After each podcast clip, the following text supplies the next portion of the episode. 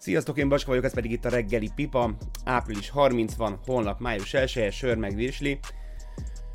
Nem úgy hangzik, de jobban vagyok, mint tegnap, és mire el fog menni a hangom pont, megérkezik majd a megfelelő hőmérsékletre a TEA, úgyhogy majd átváltok arra, de azt gondoltam, hogy egy olyan napon, amikor egyrészt csak egy meccset rendeznek, másrészt pedig egy nagy hajrázótól, egy talán meglepetés csapattól búcsúzunk, nem fér bele az, hogy kimaradjon, holnap lehet pihenni, ugye nem rendeznek éjszaka mérkőzést, hogy aztán majd este elkezdődjön már a második kör, amiből a Golden State Warriors és a Memphis összecsapását majd élőben adjuk az Eliup után a Sport TV-ben.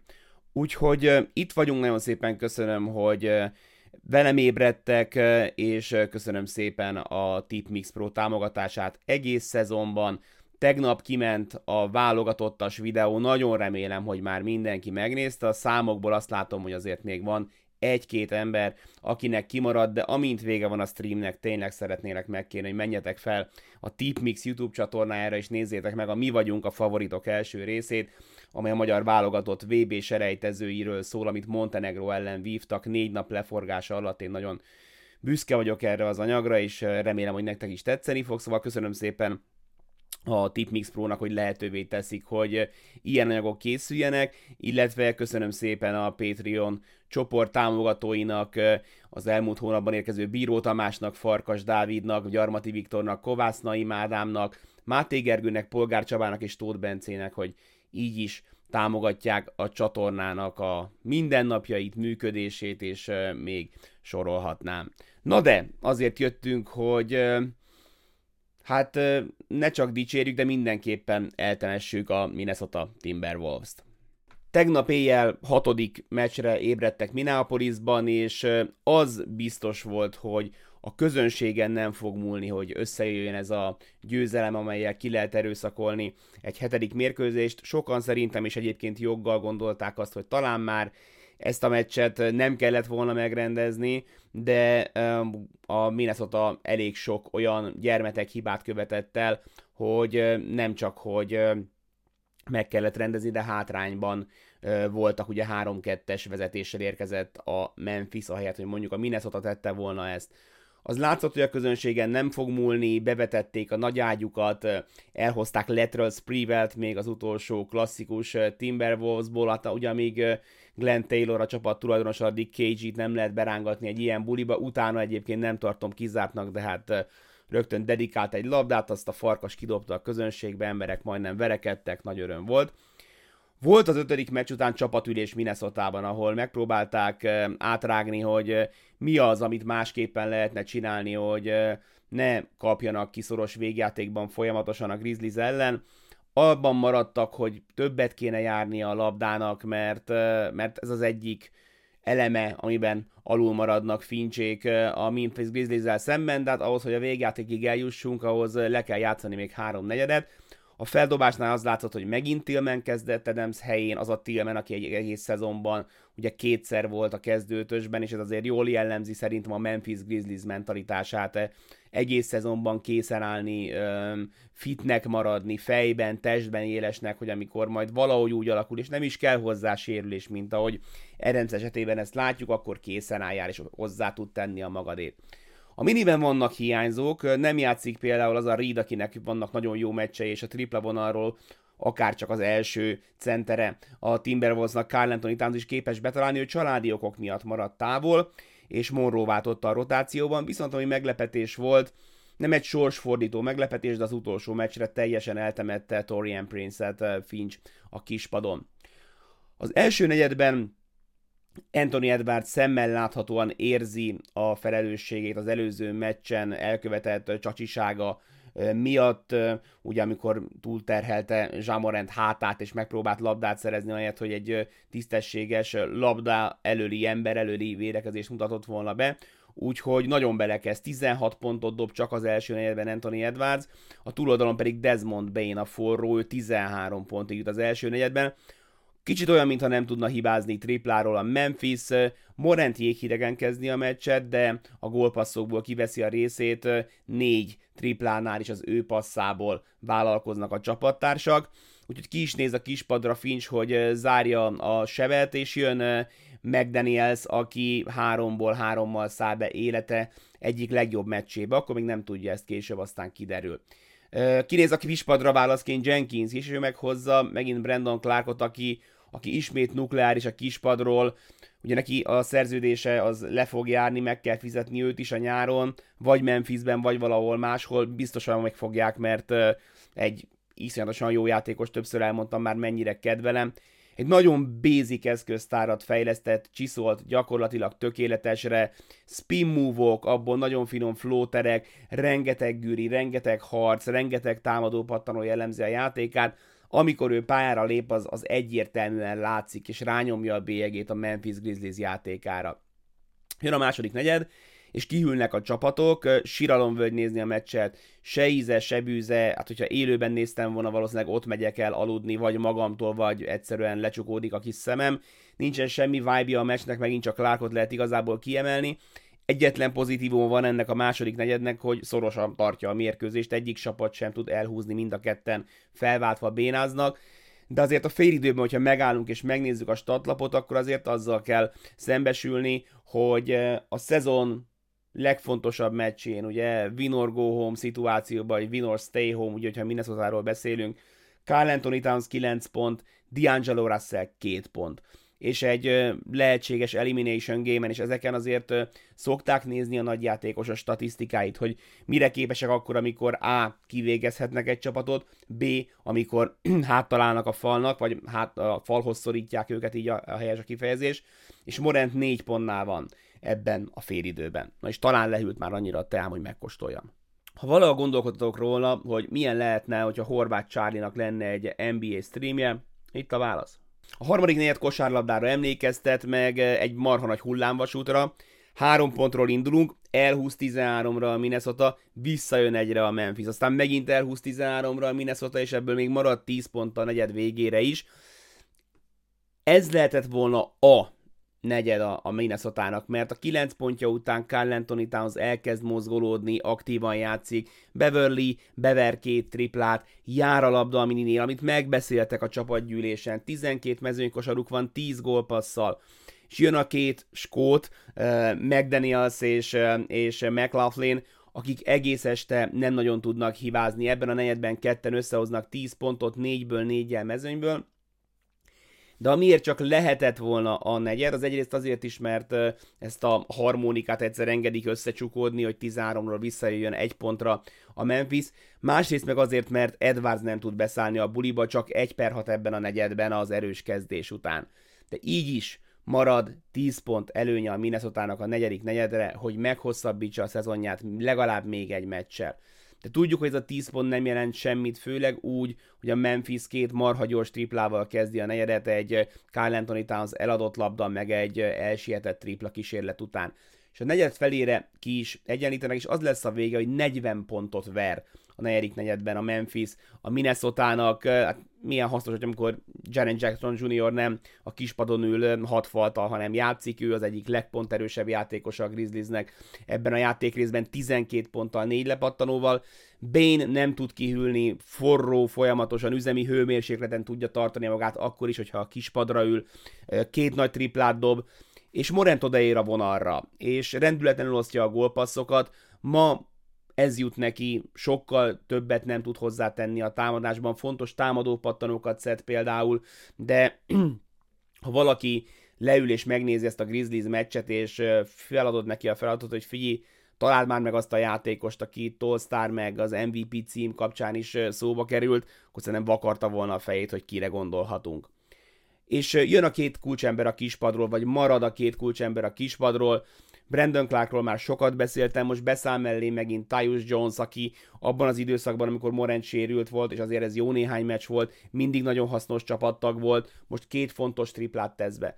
Clark úgy zárja a sorozatot, hogy 17 pontot átlagol, és 68%-kal dob mezőnyből. Ez nem true shooting, ez a, ez a kézzel, lábbal dobott mezőnykosarak száma, illetve pontossága 68%, és 23 támadó pattanót húz le a sorozat alatt, ami 6 meccs vetítve ugye egy majdnem négyes átlagot mutat, brutálisan erős. nincsen neki külső dobása, sőt igazából dobása sincsen.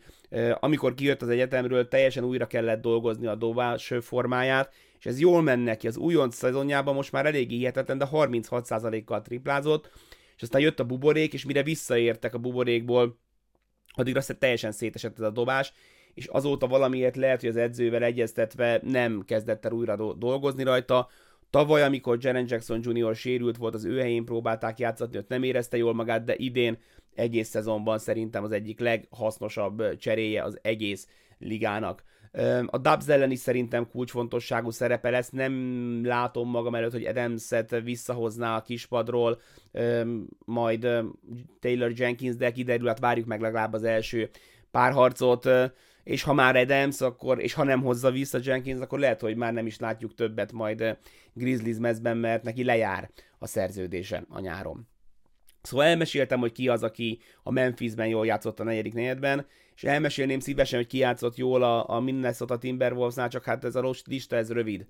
Mert például nincsen rajta se Anthony Edwards, se Carl Anthony Towns, akik ketten együtt 12-ből hármat dobnak csak a mezőnyből. Nem tudom, láttátok-e, én is megosztottam Twitteren, Draymond Green beszélt Carl Anthony Townsról, és nagyon érdekes ez a szitu, ugye Draymond Green leszerződtette a Bleacher Report, hogy akár a szezon közben is adjon extra szakértői véleményt, ami, ami szokatlan, összeférhetetlen, nem etikus, vehetnénk elő ilyen szavakat, nem szoktunk hozzá, egy aktív játékos beszél más csapatokról, ugye folyamatosan tempering veszélyt szoktak ilyenkor még belengetni, és neki megy kvázi Carl Anthony Townsnak, hogy nem ilyen fickónak ismertem, aki lepiszegi a közönséget, meg állandóan a nézőkkel foglalkozik, de valahogy ilyen játékos lett Carl Anthony Townsból, és ezen a meccsen is látszik, hogy nincs egyben fejben. És amilyen két éve volt neki, mindent megbocsátunk szerintem, hogy, hogy, hogyha nem úgy jön össze Carl Anthony Townsnak, ettől függetlenül ez a sorozat nagyon másképpen nézhetett volna ki, hogyha ő egy picit jobban tartja magát a meccsekben elmondja Draymond Green is, és aztán ezért nekem is abszolút egyből feltűnik a mai meccsen is, hogy milyen fura az, hogy Dylan Brooks fogja, és a körte tetején a büntetőnél kéri a labdát, és van olyan, hogy így ebből dob egy fadeaway Dylan Brooks ellen, egy all-star szintű center. Darwin díjas dobások beleáll egyszer, körülbelül 20 másodperccel van az órán még egy triplába, Finch a fejét fogja, és fújol a közönség. Az milyen, hogy elimination game, három és fél perc, négyel a vége előtt ráemel a sztárod, az all egy triplát, és fújol a közönség. Annyira érezték, hogy, hogy kiszívta az energiát a csarnokból, meg a csapatból, hogy az valami, az valami elképesztő. Beverly és Russell a negyedik netben nulla pontot dob. Az, hogy Beverly nulla pontot dob, azon szerintem átlendülünk könnyen, nem feltétlenül ezért tartják, de hogy Russell is, az egész sorozatban 12 pontot átlagol a Faszi 29%-os mezőny kísérlet százalékkal. Ha csak a negyedik negyedeket nézzük, akkor 18%-kal dob mezőnyből, és 13%-kal dobja a triplát. Leülteti. Ha 30 milliós játékos leülteti, két percet játszik a negyedik negyedben. Finch nem akarja a pályán tudni, Úgyhogy ha beszéltünk Adamsről és a Grizzliesről, akkor most beszéljünk Russellről és a Minnesota-ról. Lejár a szerződése. Lehet, hogy nem fogjuk többet látni. Én nem látok észérvet amellett, hogy nagy barátok Carl Anthony towns hogy miért tartanád meg D'Angelo russell amikor például van egy mclaughlin a kispadon. Szóval a vége az, hogy kikapnak. Kikap a Minnesota Timberwolves, és kiesik. Hát elkezdtem összeírni, hogy miért, aztán majdnem egy, hát nem tudom, 8-10 bullet pontot hoztam össze, úgyhogy tessék választani négyszer eladják a labdát a negyedik negyedben, és ez négy steal, tehát kiveszik a, a kezükből, nem támadó, nem lépési baj, nem kicsúsztam az oldal szélére, nem. Elveszik tőlük négyszer a labdát. Mintha szándékosan fordítanák ki a vitorlát a szélbe, mint a kezdő tényleg a, a, a vitorlás a Balatonon, hogy valahonnan fúj, bármikor, amikor egy kis momentum lenne, dobnak egy kosarat, vagy egy gagyi védekezés, vagy egy gagyi eladott labda, tényleg saját magát lövi sokszorosan lábon a, a Timberwolves. Egy All-Star centerrel a pályán, úgyhogy a másik csapat nem játszat klasszikus centert, egába jönnek ki a festékben, 46-46. Elfogadhatatlan. Tovább megyek, egy All-Star centerrel a pályán 56-36-ra kikapnak lepattanóban. 20 pattanós különbség. Ha csak a támadókat nézzük, 17-6 a különbség a Memphis javára. A negyedik negyedben annyi támadó pattanót szed a Memphis, ahány védő pattanót szed a Minnesota. 12 lepattanó lehetőség van a negyedben, és abban a felét elhozza a Memphis. Ez nonsens. A második esélyes pontok között a különbség az 15-8. Ennyi a különbség a meccsben. Megnézitek a negyedik negyedet, megnézitek a statokat, majdnem mindenbe kijönnek egárra, ezek az apróságok döntenek. Azok a hustle statok, amiről egész szezonban beszéltünk, hogy a Memphis kurva jó bennük. Az első negyed után ráadásul nincs olyan játékos, aki, aki képes lenne háromnál több mezőnykosarat dobni egy negyedben. Én amikor nézem a statisztikákat és próbálom nektek a playoffban összeszedni azt, hogy hogyan nézett ki ez a meccs, milyen, milyen kulcspontokra kell érdemes odafigyelni, én ezt szoktam nézni, hogy van-e 10 pontos játékos egy negyedben, illetve van-e 4 mezőnykosaras játékos egy negyedben. Mert az már azt jelenti, hogy rányomja a bélyegét. Az első negyedben van egy Anthony Edwardsuk, aki nagyon belekezd. Soha többet nincs a meccsben. És hát nem tudják megőrizni a vezetés, már megint nem. A harmadik meccsen 26 pontról dobnak, kapnak ki. A negyedik meccsen 15-tel vezetnek, és aztán végül éppen, hogy csak nyernek egyel. Ötödik meccsen 13 pontról kapnak ki, hatodik meccsen 13 pontról kapnak ki. Hat meccset játszottak le ebben a párharcban, és ebből ötben vezetett 10 ponttal legalább a Minnesota Timberwolves. A hatból ötön. És ehhez képest három különböző alkalommal elszórakozták, és a Memphis pedig megnyerte a meccset. Nem azt mondom, hogy az ölükbe hullott, mert megdolgoztak érte, de azért ez durva, főleg, hogyha a következő statot, Power by Tip Mix Pro, elmondom nektek, hogy ők az első csapat valaha a rájátszások történetében, akik egy playoff sorozatban kétszer is képesek arra, hogy 10 pontnál vezessenek a negyedik nedben és kikapjanak. Ez nekik háromszor sikerült. Eddig egy volt a maximum.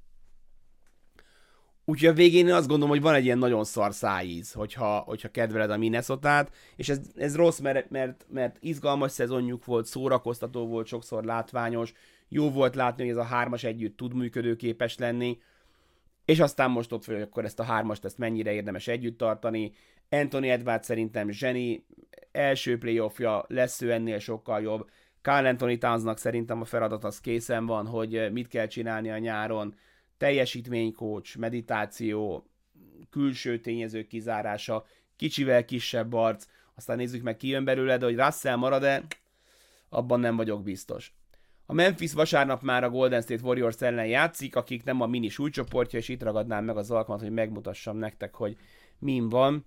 A űrgolyhók című film jut erről eszembe, amikor a Rick Moranis, aki ugye Darth Vader karakterét alakítja, egyszer a, a, a pihenőszobában üldögél, és rányítják az ajtót, és akkor hátra néz, hogy ugye nem látja, mit csináltam. Nem uram, nem látom, hogy a babáival játszott, mert éppen megpróbálja megerőszakolni Leia hercegnő karakterét. Szóval ezt a két kis faszingert mutatnám nektek, vasárnaptól őket nézhetjük. Ezek a Funkónak a Funkónak az új sorozata, ugye vannak ezek a nagyfejű fickók, akik szerintem marha jól néznek ki, meg nagyon bírom őket, ott a túloldalon van egy Doncsics, tehát a fejük az ilyen eléggé stock így, mint, tudom, mint a, kb. Mint a, mint a, mint a Lego figuráknak olyan, olyan változatosságot mutat. Ez viszont a Gold sorozat, és itt azért uh, már sokkal jobban néznek ki a srácok, Morennek itt van a kis tincs a hajában, és az a jó hír van, figyelj, még mozog a izé, keze is, beszarsz. Szóval az a jó hír van, hogy, hogy jött egy csomó most a Rap City-be, rajtuk kívül van LeBron James, van Trey Young, van Nikola Jokic, ebben a sorozatban jött még ki Zion, őt abból nem kaptak.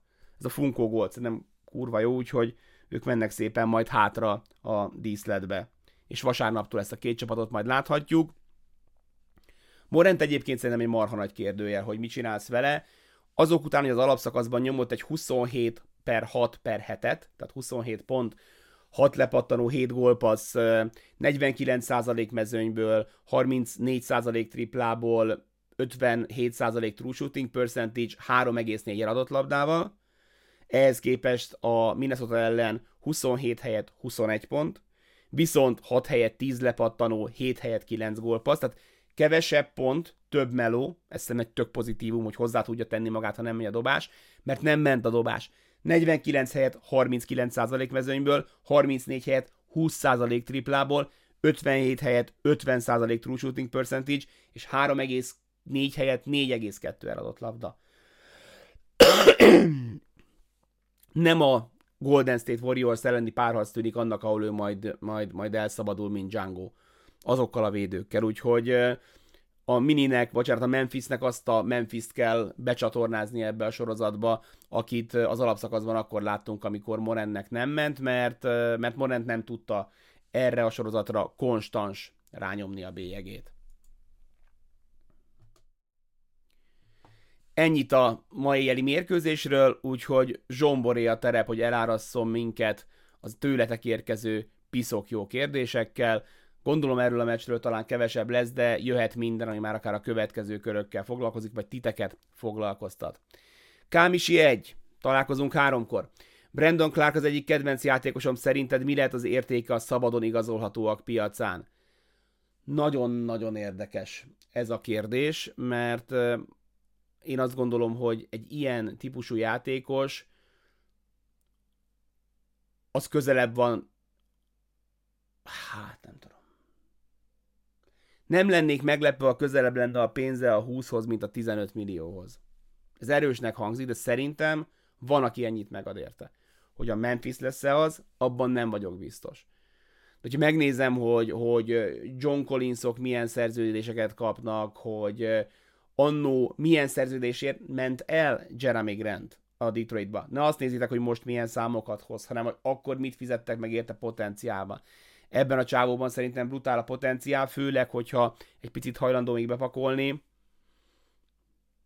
Én azt gondolom, hogy 15, 15 alatt fölött valamivel. Ha ennél 10-20%-kal olcsóbban meg tudja tartani a Memphis, az az évüzlete. Évüzlete. Anna írja Twitteren, nagyon nem örültek Zsámorant örömtáncának a meccs végén. Mit gondolsz erről, Baska? Azt megígérte, hogy ő ezt fogja csinálni, hogyha nyernek. Az emberek nem örülnek a Twitternek, meg nem tudom mit. Tehát, hogy semminek nem örülünk sohasem. Leszarom. Tehát, hogy nyert, táncoljon. Amikor Carl Anthony Towns a túloldalon piszeget, meg, meg, megmutogatott, annak kiőrült. Nézzünk körül a saját házunk táján. Amikor Patrick Beverly van a csapatodba, akkor adjuk meg ezt a lehetőséget szerintem Zsámorentnek is. Ne, ne engedjük be ezt a, ezt a szuperérzékeny világot. The Pokhun, szia Baska, szerinted ki lenne erősítés a Wolvesnak, aki elérné azt, hogy fejben ott legyenek? Helyetted nem tud senki ott lenni. Hogyha te nem tudod magadban ezt átkattintani, akkor ha, ha Patrick Beverly nem vesz rá abba, arra, hogy ott legyél fejben, hogyha az edző nem vesz rá arra, hogy ott legyél fejben, akkor bárkit odahozhatnak, nem fog rávenni. Vagy annyira domináns lesz, ami, ami, meg, ami meg más irányba torzítja a személyiségedet. Ezt fejben kell eldőlnie, különben bárkit idehozhatsz, ebből a magból nem lesz csapat. Szia Ákos, ö, bocsánat, Tóth Ákos írja, szia Baska, cserélni a Towns Russell párosból valamelyiket, akár mindkettőt, ha lenne rá lehetőséged, üdv a Fekete Erdőből, üdvözlöm Brinkman professzor Tákos, hát Carl Anthony Towns nem cserélném el. Én azt hiszem, hogy, hogy az ő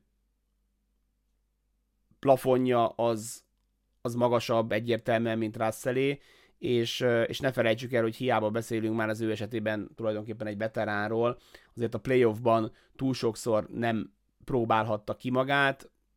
Az, hogy fejben oda kell érni, az kétségtelen, de én Towns és Edwards duóját nem piszkálnám. A fiatalokból, meg a munkásokból keveset engednék el, de például egy D'Angelo Russellhez egyáltalán nem ragaszkodnék. Varga Sándor hídrukkerként azt érzem, hiányzik egy szint a csapatból, nem tudom, hogy ez rendszerben kezelhető-e, vagy szükség lenne egy valódi franchise playerre. Szerintem Butler nem az. Adebayonak van-e még upside-ja? Annyira érdekes, hogy nem te vagy az első hídrukker, aki ilyen típusú kételyeket fogalmaz, és azért örülök mindig, amikor ezt olvasom, mert egy picit csökken a saját diszkomfort érzetem, amikor itt van egy ilyen piszok jó csapat, és ennek ellenére húzom a számat meg, hát figyelj, nem tudom, hogy meddig érnek oda. Tehát, hogy szerintem érzitek ti is ezt a zavart az erőben, amit sokszor nem lehet megmagyarázni, de valahogy mégis körbelengi ezt a csapatot. Szerintem ez a csapat laboratóriumi körülmények között bajnok csapat alapanyag.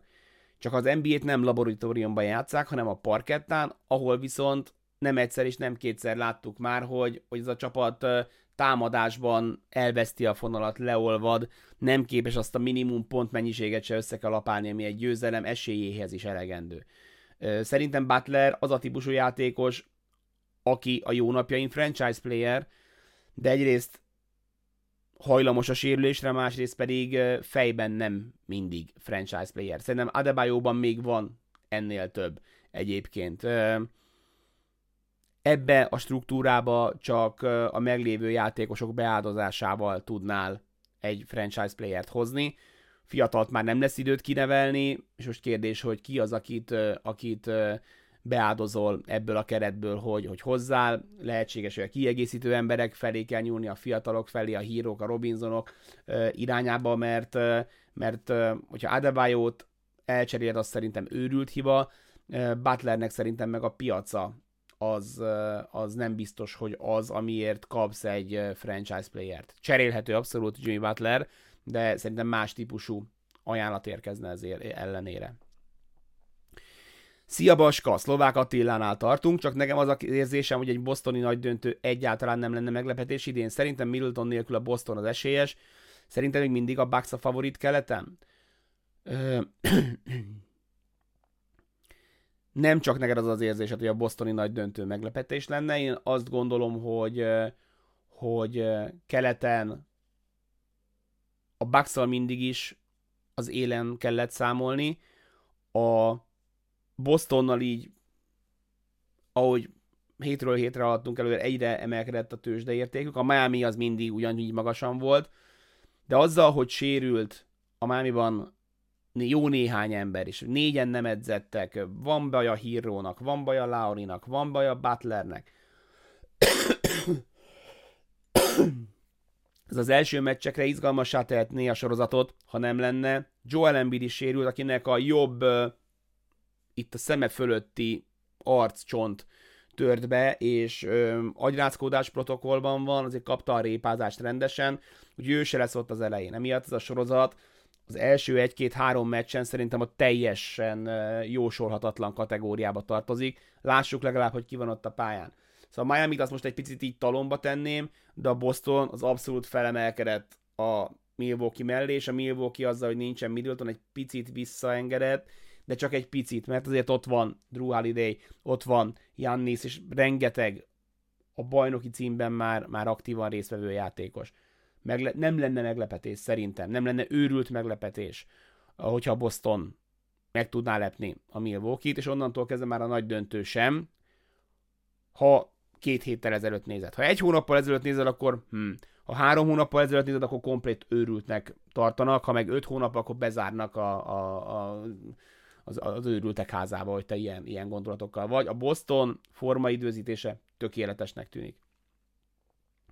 Szabó Ákos pont erre az Embiid kérdésre tért rá, mikor térhet vissza, zavarhatja a dobásban majd a maszk, a híd nagyot nyert ezzel. A híd nyertes, nyert egy kis időt ezzel, mert ahogy mondtam, ő náluk is rengeteg a, a, a maródi.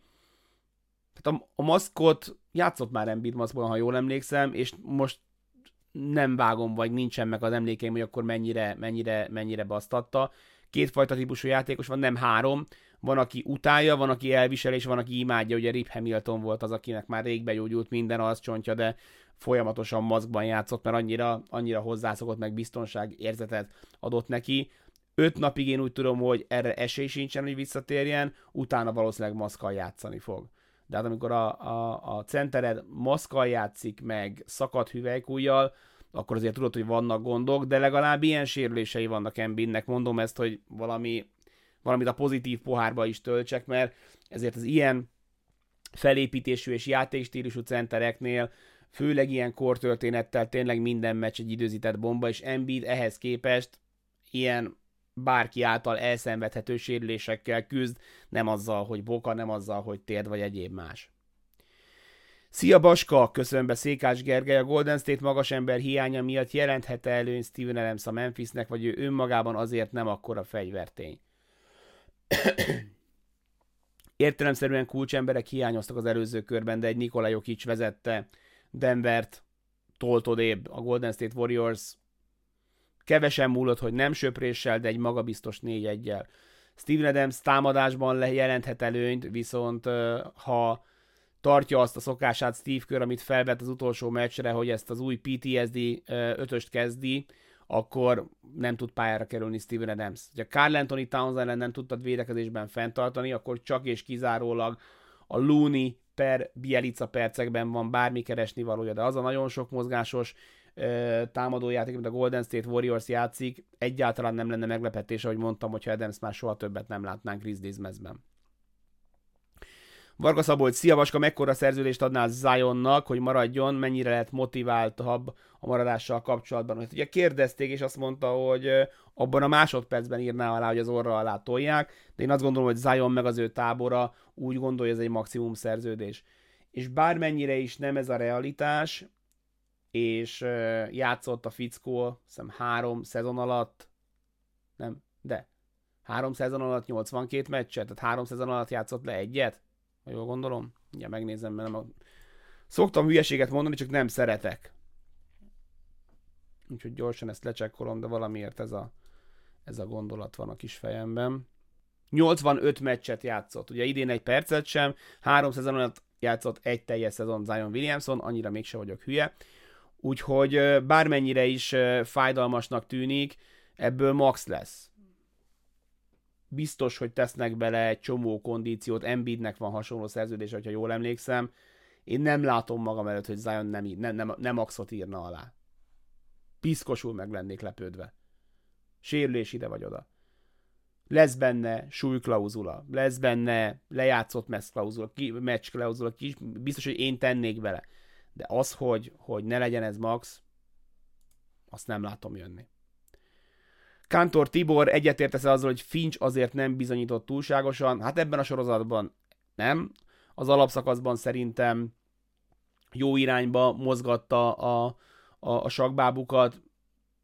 Nem ártott értelemszerűen, hogy egészséges volt Russell, Towns és Anthony Edwards is. Ebben a sorozatban szerintem, szerintem egyértelmű volt, hogy, hogy miért az év a szezon egyik legnagyobb találmánya és az egyik legjobb edzője Taylor Jenkins, aki megmerte lépni és nélkül Adams kis parosztatását, és, és uh, Tyus Jones negyedik negyedben pályán tartását, és még sorolhatnám azokat a húzásokat, amivel uh, azt gondolom, hogy megelőzte Chris Finchet. Takács Balázs, sziasztok, Russell gyakorlatilag terített betli volt, nem lenne Jöbbó egy... Bocs nem lenne jobb ő egy Ingles híró hatodik ember pozícióba? Szerinted sem kezdő? Hát, ha a sorozat előtt kérdezel, meg a szezonban kérdezel, azt gondolom, hogy az, mert mert megmutatta Brooklynban, hogy lehet rá számítani, most meg azt mutatja meg, hogy ezt nem képes megbízhatóan, amikor nagy a tét hozni. Úgyhogy simán lehet egyébként, hogy belőle egy ilyen 30 milliós Jordan Clarkson lesz, csak érted 30 milliót keres, úgyhogy kíváncsi vagyok, a következő, na, nála kíváncsi vagyok azt, hogy, hogy aki majd beajánl érte pénzt, az mennyit fog beajánlani. Limekor kérdezi, mit szólsz Irving legutóbbi eszmefutatásai az Twitteren? Nem olvasok Irvinget, és nem olvastam ezzel kapcsolatos hírt sem. Örülök, hogy nem kell vele foglalkozni. Láttam, hogy Durant már itt van Európában, Euroliga meccset néz, jó szórakozás neki van, mit kipiennie kicsit olyan, mint hogy az ember, ha már beszéltünk az őrültek házáról, így ápolóként eljönne Szabira, csak közben az ápoló sem százas, ahogy ő is álmok futott, szóval fú, nem foglalkozom a netszer, örülök, hogy nem kell velük foglalkoznom. Barna Barnabás olvassa, illetve írja, hogy olvastam, hogy Zach Levine uh, szabad uh, don igazolható lesz. Mi a reális úti cél számára szerződés, stílus, célok szempontjából nem marad Chicagóban? Hát figyelj, ez egy borzasztó komplex kérdés, amire most le kéne ülni, és, és órákat gondolkozni, és nézni, hogy hol van egyáltalán hely a plafon alatt. Ugye elmondta azt, hogy hogy nagyon jól érezte magát, és rengeteg mindent köszönhet a Chicago Bullsnak, de megpróbálja majd, majd kiélvezni azt, hogy, hogy jövőre gyakorlatilag bárhová igazolhat. És próbálom nézni, hogy hová fér el egy ilyen játékos. Hát az van, hogy ahol van hely a plafon alatt, egy maximum szerződést számára, és szerintem Zach Levin maximum szerződést keres, oda én nem mennék el, hanem akkor inkább kihasználnám a bőrdjogaimat, és maradnék Chicagóban. Az, hogyha kitalálnak valamilyen rafinált cserét, tehát egy sign and trade keretében, onnantól kezdve pedig mehet bárhova, szerintem Zach Levinnek egyetlen baja van, hogy, hogy, hogy sérülékeny. Úgyhogy ha ezen úrrá tudná lenni, akkor azt gondolom, hogy a maradék 29-ből a legtöbbnél, ha csak nincsen valaki bebetonozva ott kettes poszton előtte, akkor, akkor szívesen látnák.